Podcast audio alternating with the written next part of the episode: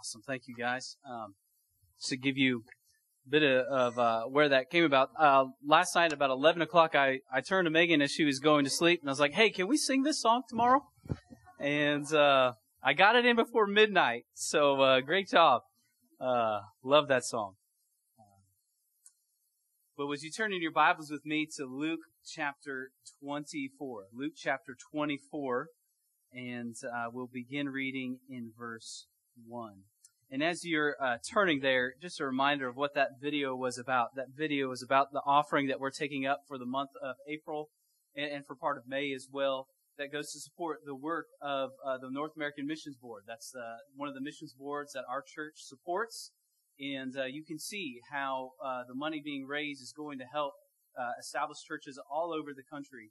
Something neat to keep in mind because of this offering and our church's giving and other churches like us uh, we're able to pay for church planners their first year of health insurance and retirement, um, which is a huge blessing. I know a lot of the, the my friends who planted churches over the last couple of years, they wish they would have waited until now to get that blessing. But it just goes to show that the money that we give as a church goes to really make a difference that helps plant churches and also helps uh, these pastors and their families have a good situation which they can thrive, not just survive, but hopefully to thrive as well. Um, well, with that in mind, let's turn our attention to God's Word. Luke chapter 24, verse 1. And if you are able to, I know we asked you to sit down, but if you're able to, would you please stand in order to honor the reading of the words of our God?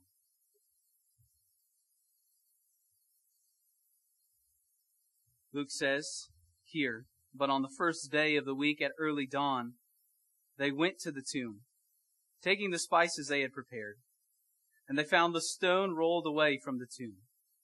But when they went in, they did not find the body of the Lord Jesus. While they were perplexed about this, behold, two men stood by them in dazzling apparel. And as they were frightened and bowed their faces to the ground, the men said to them, Why do you seek the living among the dead? He is not here, but is risen.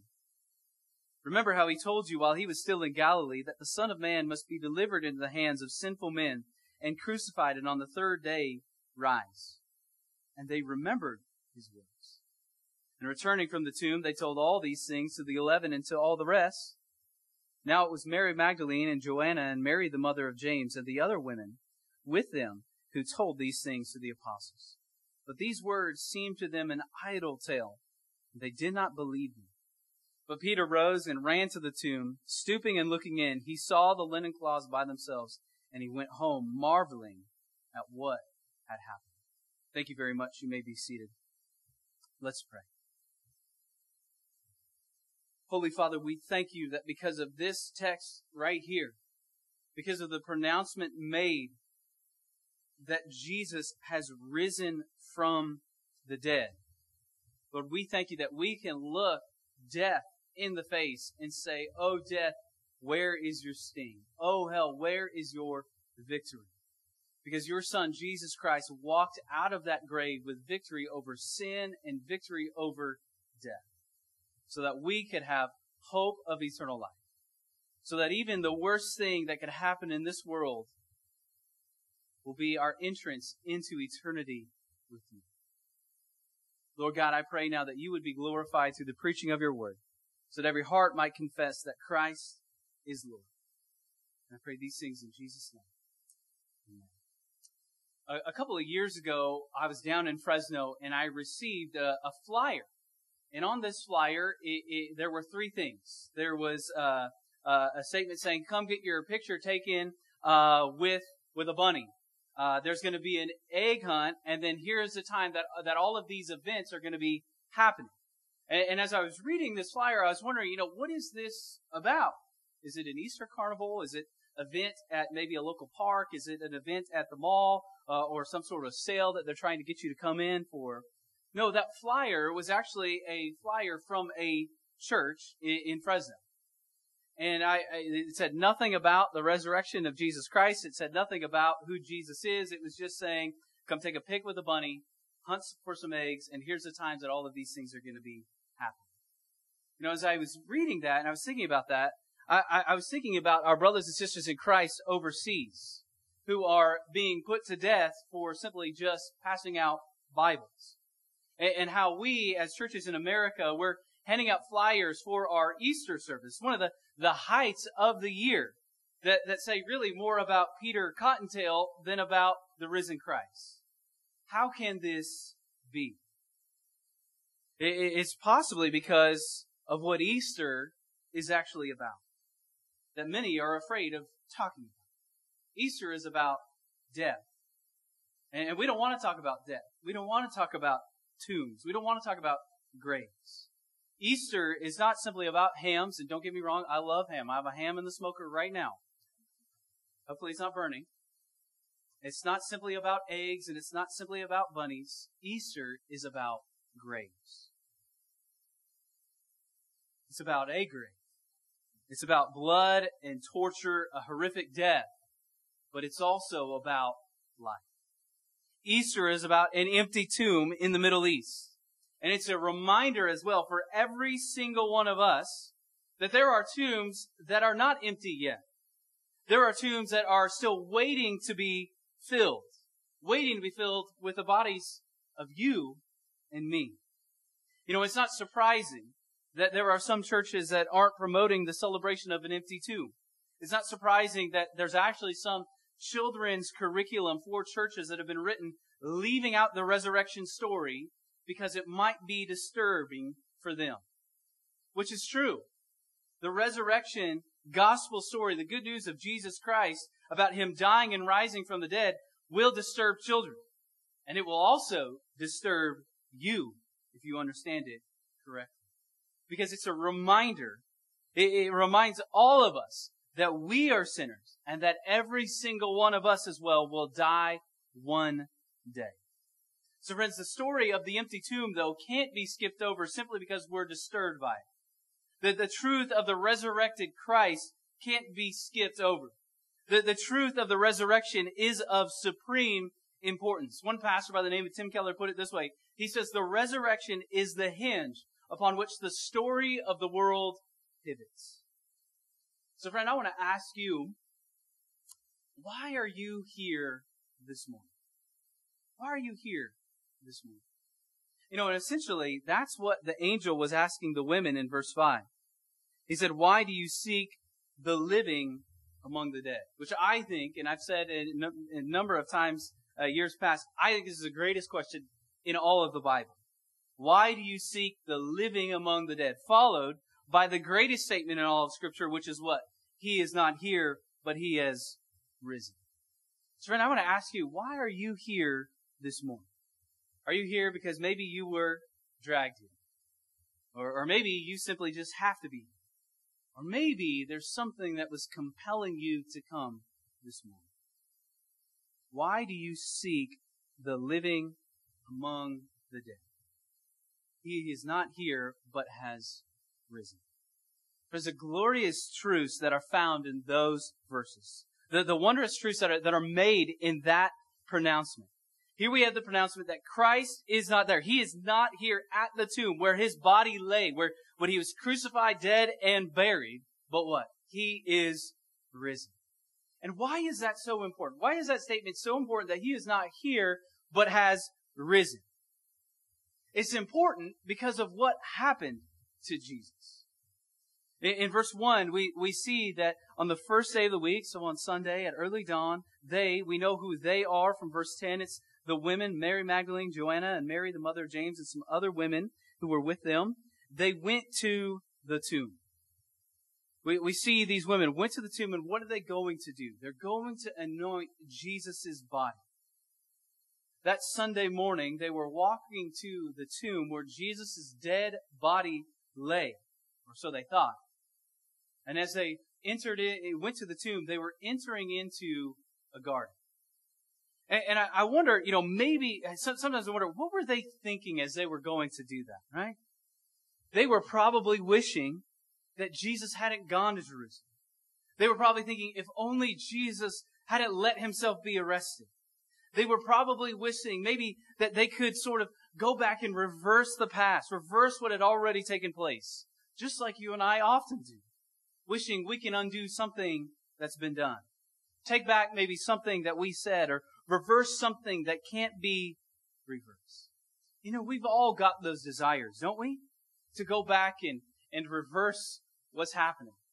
To go back and, and redo something that happened or go back and take back some harmful word that we said. And, we have these desires within us because we live in a greater story that tells us that this world, the things of this world aren't as they should be. The world around us is broken. And the brokenness in the world teaches us that things are not as they should be. You know, we see and we hear and we feel that brokenness every day, don't we? You just turn on the TV and watch the news or uh, if you still get any news, if any of you, the three of you who still get newspapers in here, you just open up the newspaper and you read about the brokenness in the world. Maybe you turn on social media and you see of all of these awful reports of things that are happening, of people being shot and killed, or, or, or the, the horrific tragedies that are happening in Ukraine. Or maybe you feel that brokenness in your own life. Whether it's a receding hairline, or if you're like me, no more hairline. Or maybe it's troubling results from a doctor. Friends, the world is broken, and it needs to be reversed. It needs to be made right. And the world around us is groaning to be made right. So here are these women entering, going to the tomb, entering into this garden, and they're carrying with them these spices. And they're, they're, they're, they're taking these spices with them because they're hoping to anoint the body of Jesus. They're, they're taking these spices that are sort of going to embalm him and, and preserve his body just a little bit longer from decay because Christ was dead. Just the Friday before, the one in whom these women had placed their hope, the hope that maybe he would overthrow the, the Roman government around them and, and set up an earthly kingdom, that same man that his followers hoped that they would rule with, this same man they saw hanging up on wooden posts and they watched as he drowned in his own blood. And as they watched Jesus cry out, My God, my God, why have you forsaken me? As they watched Jesus cry out, It is finished. So too did they think that their hope was dying as well. And when he was taken down off the cross, he was pronounced dead by professional executioners who had probably just earlier that day or the day before pronounced all sorts of other men dead. And so their hopes were crushed. They thought their hope was dead. And they must have been thinking, why did Jesus have to do that? Why must Christ die? Well, friends, he had to die because of who he is. He had to die because of the perfect life that he lived. He had to die because there was another garden. There was another garden where sin entered into the world. That garden is spoken of in Genesis chapter 3, where a serpent, Satan, where Satan entered the world and ruled over man and woman.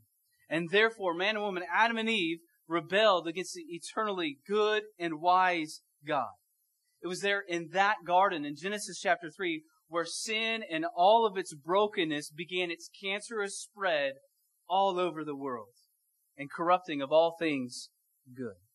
Friends, it was in that garden, in Genesis 3, the Garden of Eden, that your tomb and my tomb were prepared for us. Why? Because we are all sinners. And as Paul writes in Romans 6, 23, the apostle Paul writes, the wages of sin is death. Friends, every single one of us had our tombs prepared for us on that day because of sin.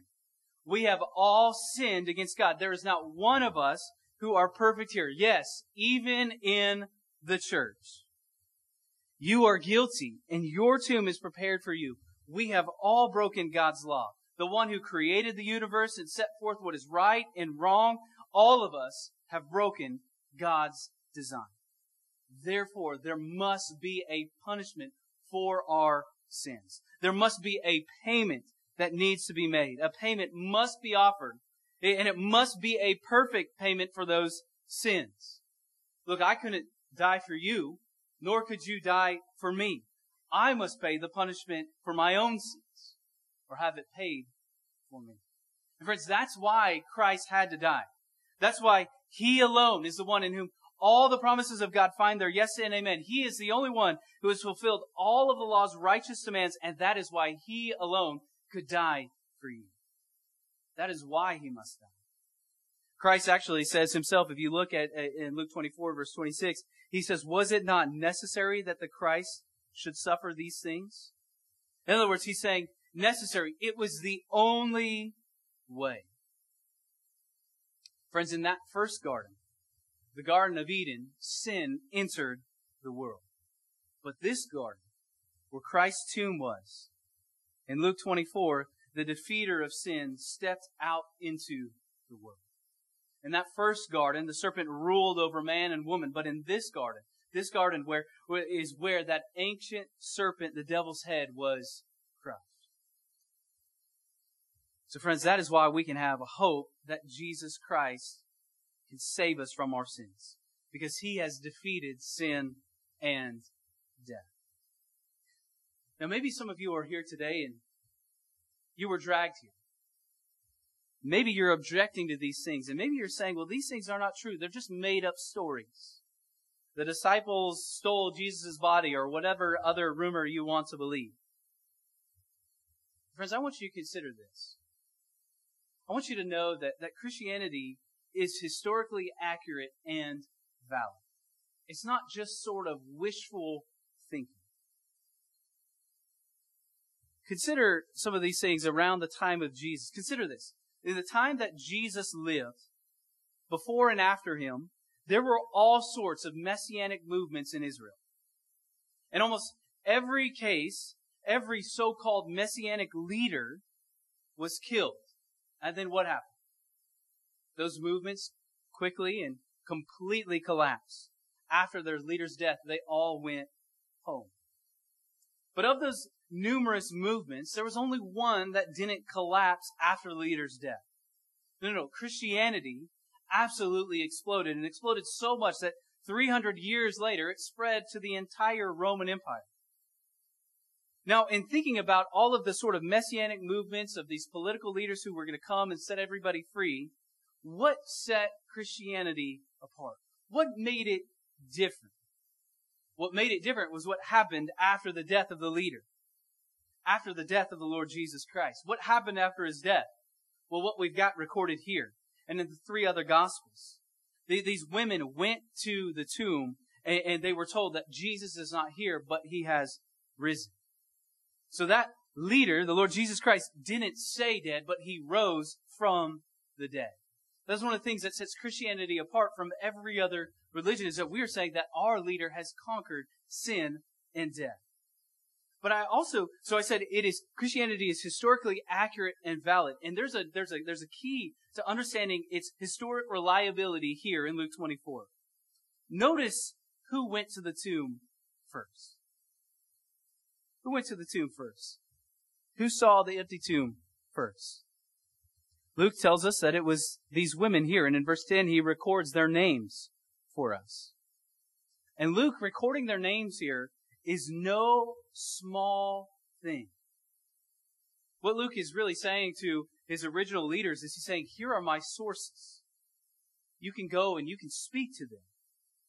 One pastor put it this way, the names of the women here are, are source citations. You could call them footnotes. In other words, when you're reading an academic paper and somebody is quoting from somebody else, they have to put in the citation of where they got that quote, right? So that you can go back and make sure they're quoting it correctly. And that's what Luke, uh, that's what Luke is doing here with these women. He's saying, look, here are my witnesses that, that saw him. You can go and you can speak to them. And, and, and in the time that Luke was writing this, if people had questions, they could go and they could speak to him, to them. Now I understand none of us can go do that today, right? But this is actually an incredibly important key to understanding the historic reliability of this account. Because what Luke is doing here is he's showing us that the first witnesses were women. The first witnesses to the empty tomb and the resurrected Jesus, the first witnesses who heard that great pronouncement that he is not here, he is risen, were these women listed in verse 10. Why is that important? Why is it important that, that he lists these women as the first eyewitnesses, the first reporters of the empty tomb? We notice that Luke and the other gospel writers, when they're reporting these women as the first eyewitnesses, that's no small matter. That's not minute details. Because in the first century, women were not able to testify in a Jewish court. The, the first century uh, historian Josephus said even the witness of multiple women uh, were not acceptable in the Jewish courts. In fact, one of the major opponents to early Christianity, a man by the name of Celsus, he actually mocked Christianity, saying that if this was true, why would women be the first witnesses? Because their their reports don't matter here. But friends, it matters because it's a reminder of the historical accuracy of the resurrection accounts in the Gospels. If this was some cleverly devised myth, if these were made up stories, then women wouldn't have been presented as the first eyewitnesses. Do you understand that? If this was made up, then women wouldn't have been seen, uh, wouldn't have been the ones who said they were the first witnesses of the resurrection, let alone the first ones. The only way for women to be reported as the first witnesses here would be if they really were. Nobody would make up a story where their leader is not seen by maybe Peter or, or John, but by these women here, unless it really did happen. So, friends, that points us to the historic credibility of these gospel accounts, because if this was made up, it would not have been made up this way. And sisters, I also want to say this to you. This shows us that despite whatever uh, uh, whatever academics or, or skeptics to Christianity may say in regards to Christianity oppressing and suppressing women, this here shows us that Christianity believes that women are of great value. They are the first proclaimers of the gospel. It shows you your dignity and it shows you your worth, despite whatever the world would say about Christianity. They are the first witnesses, the eyewitnesses to the resurrection of Jesus, and they're the first ones to go and declare that he is risen. So consider, if you're here and you're saying, I'm skeptical of these things, consider that. Consider the historic reliability of this account here. But I also want you to consider, if you are thinking, I don't know if I believe this, I want you to think about these things real quickly. Think about the claims that Jesus makes. So with that in mind, with the accuracy, the historical liability of the scriptures, I want you to understand the claims that Jesus is making. I'm going to read a couple of them for you. Luke 19 verse 10, Jesus says, For the Son of Man came to seek and to save the lost. In John 8, 24, you can try and catch me if, if, if you can and turn to these different passages. I'm going to go quickly. I want you to hear and listen to these claims. John 8, 24. I told you that you would die in your sins, for unless you believe that I am He, you will die in your sins. John 10 verse 10, Jesus says, the thief comes only to steal and kill and destroy. I came that they may have life and have it abundantly. John 11 verse 25 through 26, Jesus says, I am the resurrection and the life. Whoever believes in me, though he die, yet shall he live. And everyone who lives and believes in me shall never die. Consider this other claim of Jesus. He says, For this is the blood of my covenant which is poured out for you for the forgiveness of sins. Last claim, Matthew 28, 18 through 20. Jesus says, All authority in heaven and earth has been given to me. Go therefore and make disciples of all nations, baptizing them in the name of the Father, the Son, and the Holy Spirit, teaching them to observe that all, all that I have commanded you, and behold, I am with you always to the end of the age. Friends, those are just a couple of the claims that Jesus makes. Did you see those claims? Did you, did you, did you hear the claims that Jesus made there? He's claiming to be the Son of God. He's claiming that through His blood is the forgiveness of our sins. He claims that eternal life is found in Him. He claims that all authority in heaven and on earth has been given to Him. Friends, those are not the claims of some ordinary teacher. Those are not the claims of some revolutionary. If you came this morning and you were thinking that Christ is just some, maybe he's some historical figure, he's just some, or maybe he's an important historical figure, but he's not the Savior of the world, you better be absolutely certain that he is not who he says he is. Because if Christ is who he says he is, and you are wrong about him, you will face eternal punishment for your sins in hell. Those who are here today who think that Christ is just a good teacher or maybe he was just a good man, you better know for certain that that is the case. That that is all he is. Because friends, his claims on your life, if these claims are true that he makes, and they are, if these claims are true, and, and they're confirmed in his resurrection, his claims on your life are far more than just a couple of days serving him a year. No, his claims on your life are for all of your life, not just parts of it. Friends, Christ's perfect life, the life that we should have lived, but none of us have, his death is the death that we all deserve to die. It was meant to save us from our sins. And you better know for certain the claims that he is making. So his life he has lived for us, the life that we are unable to live, a life that is perfect, a life that is sinless, and his death is the death that every single one of us deserve to die for our sins. But what about his resurrection?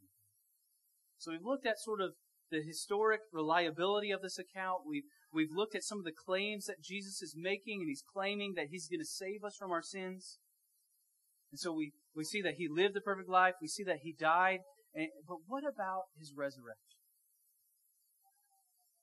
Friends, there's nothing that you need more in your life than the forgiveness of your sins. And the resurrection is the proving ground of our forgiveness. The resurrection is the beginning of the reverse of the curse of sin and its stranglehold on your life.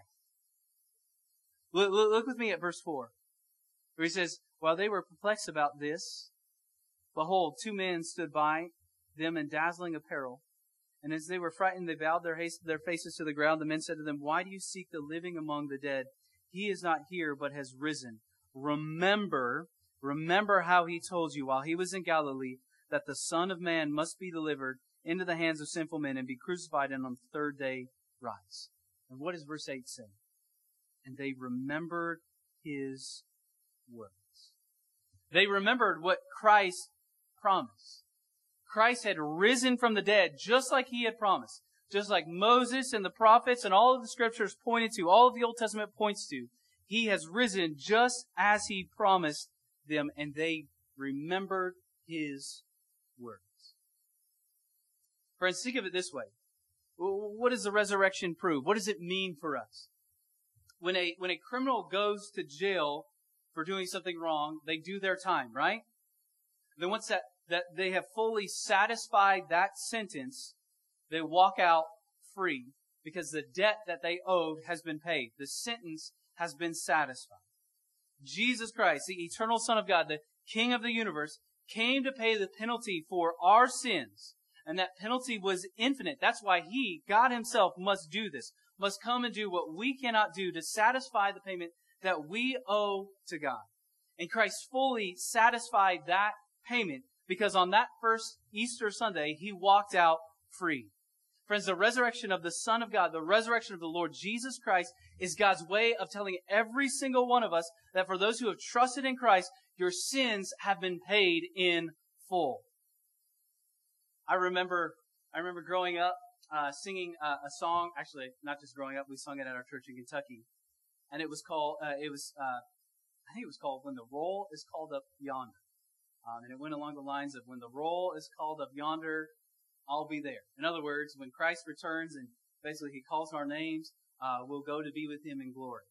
And, and I remember hearing one pastor say, you know, that, that song is true, but your name won't be on it. There's only going to be one name that's on that roll. And that's the name of the Lord Jesus Christ. Because he has done what none of us could do.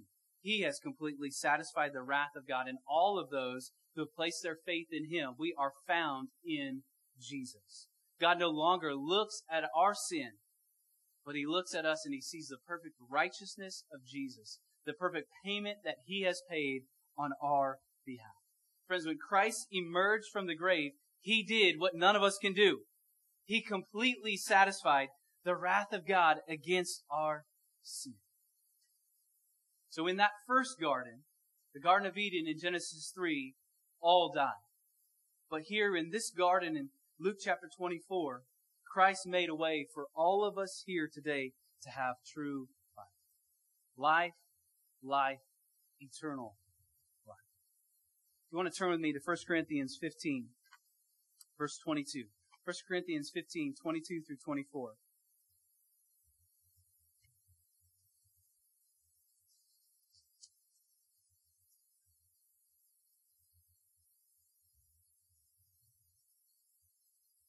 Paul writes here in 1 Corinthians 15, 22.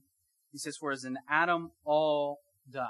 In other words, in that first garden, the Garden of Eden, what? Sin entered into the world, and along with sin came death. So also, in Christ shall all be made alive.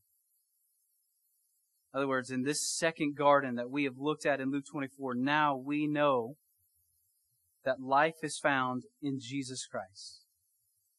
For as in Adam all die, verse 22, so also in Christ shall all be made alive, but each in his own order. Christ the first fruits, and it is coming those who belong to Christ. Then comes the end. When he delivers the kingdom to God the Father, after destroying every rule and every, every authority and power. For he must reign until he has put all his enemies under his feet the last enemy to be destroyed is death. For God has put all things in subjection under his feet. In other words, what Paul is writing here and saying is that through the resurrection, Jesus has prepared the way for us. He is the first fruits, meaning he has prepared a way for us to not be swallowed up in death for eternity. And when he returns on that glorious day, when he returns, we too will rise and be with him for all eternity. So what is the G, what does the resurrection of Jesus Christ do for us?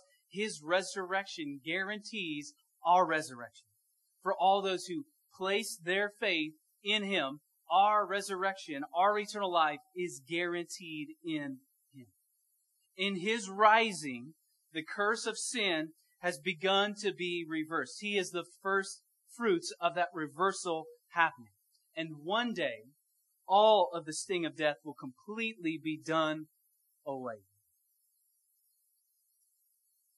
At the end of uh, one of my favorite books, I could give you one guess what it might be. Some of you who know me well won't be shocked. Lord of the Rings, Return of the King. There is a, a, a, one of my favorite characters by the name of Sam, Samwise he wakes up at the end after all of these battles that have taken place, all of the battles that he had had been fought. It's all over. It's been it's accomplished. It's finished. There's no more fighting left. And he finds he looks and he finds one of his companions alive whom he thought was dead. And he says, "I thought you were dead, but then I thought I was dead myself." Is everything sad going to come untrue? I love that question. Is everything sad going to come untrue. Friends, why is it that we find it so hard to face the difficulties of this life? why, is it so hard to face the difficulties that we face?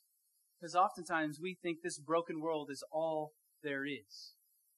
But the scriptures promise us that one day Jesus is going to, to, to wipe every tear out of our eyes, and death shall be no more. That's what the whole Bible says that Jesus is going to do at the end. In other words, that everything sad will come untrue. One of, one of uh, the president of the seminaries that I went to, Albert Mohler, put it this way. He said, In the kingdom of Christ, the glory of God will order all things, and true shalom, true peace, will be forever established. In the kingdom of Christ, every eye will be, try, will be dry, and every tear will be wiped away. In the kingdom of Christ, the lamb shall leap for joy. The prophet Isaiah declared that the wolf will live with the lamb, the child will play over the snake's den, and the lion will eat straw like the ox. Nation will no longer rage against nation, and war will be no more. Where everything sad will come untrue. Friends, that's what Jesus came to do, starting with his empty tomb and with yours. Friends, back in the Middle East somewhere, there is an empty hole in the ground, a tomb that once held a dead lifeless body of our Lord Jesus Christ, but now it's empty. And all those who have trusted in Christ, one day our tombs will be empty holes in the ground as well. And the question for every single one of you here this morning is, will your grave be empty on that glorious day as well? Kids, students here today, you may be thinking, well, I'm young, I have time to live my life. I say to you, kids and students, you're old enough to sin, you're old enough to trust in Jesus today. Don't leave from here without knowing that your empty tomb has been secured today through the Lord Jesus Christ. The resurrection of the Lord Jesus Christ is the guarantee that our debt of sin has been paid in full. And it gives us the promise that everything sad will one day come untrue. It will one day be no more. Oh, death, where is your sting? Oh, hell, where is your victory? The sting of death is sin, and the power of sin is the law. But thanks be to God who gives us the victory through our Lord Jesus Christ.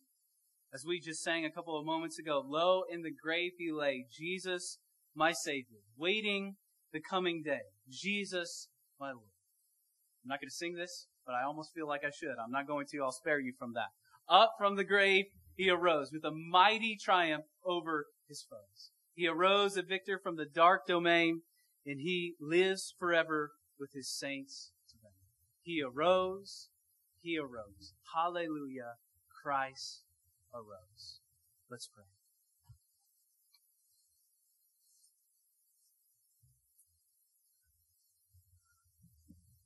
Father, we thank you for your Son, Jesus Christ. We thank you for the empty tomb, the tomb that once held his cold, dead body was empty on that first Easter morning when he walked out of the grave. And it is still empty today.